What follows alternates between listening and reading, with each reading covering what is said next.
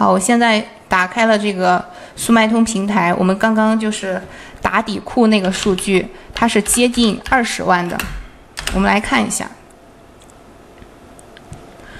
点击这个订单从高到低排序。那大家可以看到，现在这个可能是因为这个季节的原因，所以它这个这个夏季，然后它这个访客指数不是太高。你看啊，它这个销量呢也有两万多，然后后面的这个是一万七，然后这个一万一，这个也是一万以上，这个接近一万。所以这个打底裤呢，它的市场也是可以的，只不过说我只不过说我们是相对女装来说，它的这个市场。它的这个访客指数没有那么大，然后市场没有那么多。如果你选择做它的话，也是可以的。我们再回到这个表格上，我们现在先看一下这个表格，解释一下它什么意思。一会儿我带着大家去实操一下，告诉大家是怎么做的。这个，如果大家就是你要是选择这个真皮旗衣或者说成衣礼服，像这些比较靠后的这些数据的话，你这个销量那就肯定不会，肯定就是起不来了。呃，为什么有的人他在做店铺的时候，就是怎么卖怎么卖都卖不出来，或者说怎么做怎么做，他的订单都比较小，就是因为在这一步，他去选择这个行业的时候，选择类目的时候，他主抓的类目错了。别人把主要的精力放在这个连衣裙呀、上衣，放在这样市场比较大的上面，然后他把市场，他把他主要的精力放在这个市场比较小的这些类目上。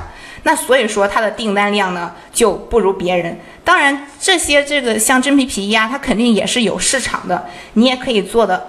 但是相比最上面的这些来说，你看它的访客指数还没有人家的十分之一，对不对？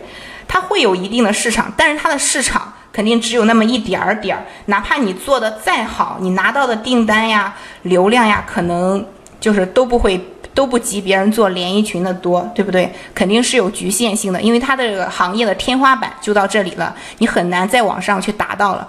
在这里给大家说的是什么意思？就是说我们再去选择这个类，选择你要去做的这个类目，选择这个品类的时候，我们把主要的精力去放在这些热销的产品上面，热销的品类上，市场比较大的品类上，就不要把你的主要精力集中在这些。市场潜力比较小的品类上了，你也可以做，你可以可以在你的店铺里稍微上架一点儿就行了，但是不要把你全部的精力或者说大部分精力都集中在这个上面。这些数据是怎么来的呀？就我先给大家解释一下这个，一会儿带领大家去实操。这个数据在后台是可以查到的。好，我们现在呢，嗯，这个数据我往下拉哈，大家可以看到这个是很多的。然后我们今天就是。做这个表格的话，我给大家就是我们演示一个比较少的，因为周末嘛，大家的时间也比较宝贵。我们以这个鞋子来给大家演示一下怎么做刚刚那个表格。鞋子这个我们可以看到啊，它这个类目比较少，我们来做这个。好，有同学问我这个数据怎么查，我们就点击这个生意参谋，然后再点击这个市场大盘，这个数据就出来了。我们在这里呢，就主要看访客指数这个数据。通过这个数据了，通过这个数据呢，来判断初步判断一下我们要选择的这个品类它的市场潜力是怎么样的。然后大家在看这个数据的时候，一般呢你不要只看一天的，一天呢它可能具有偶然性。我们看七天的数据比较好。好，现在咱们先回到这个 Excel 表格里，新建一个表格去做一下啊。嗯，首先呢是一级类目，然后是它的七天访客指数，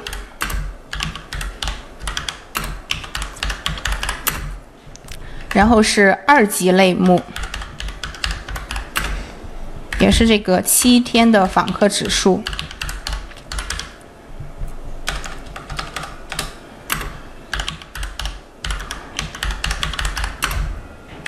然后是三级类目，我在这里只给大家演示到三级类目。然后，如果你有你你要看的那个品类，它有四级类目啊、五级类目，你分析到最下面那个类目就可以了。我们课堂上的时间呢，就是周末大家时间也比较宝贵，就不花这么多时间让大家看这个是怎么操作的。七天的访客指数。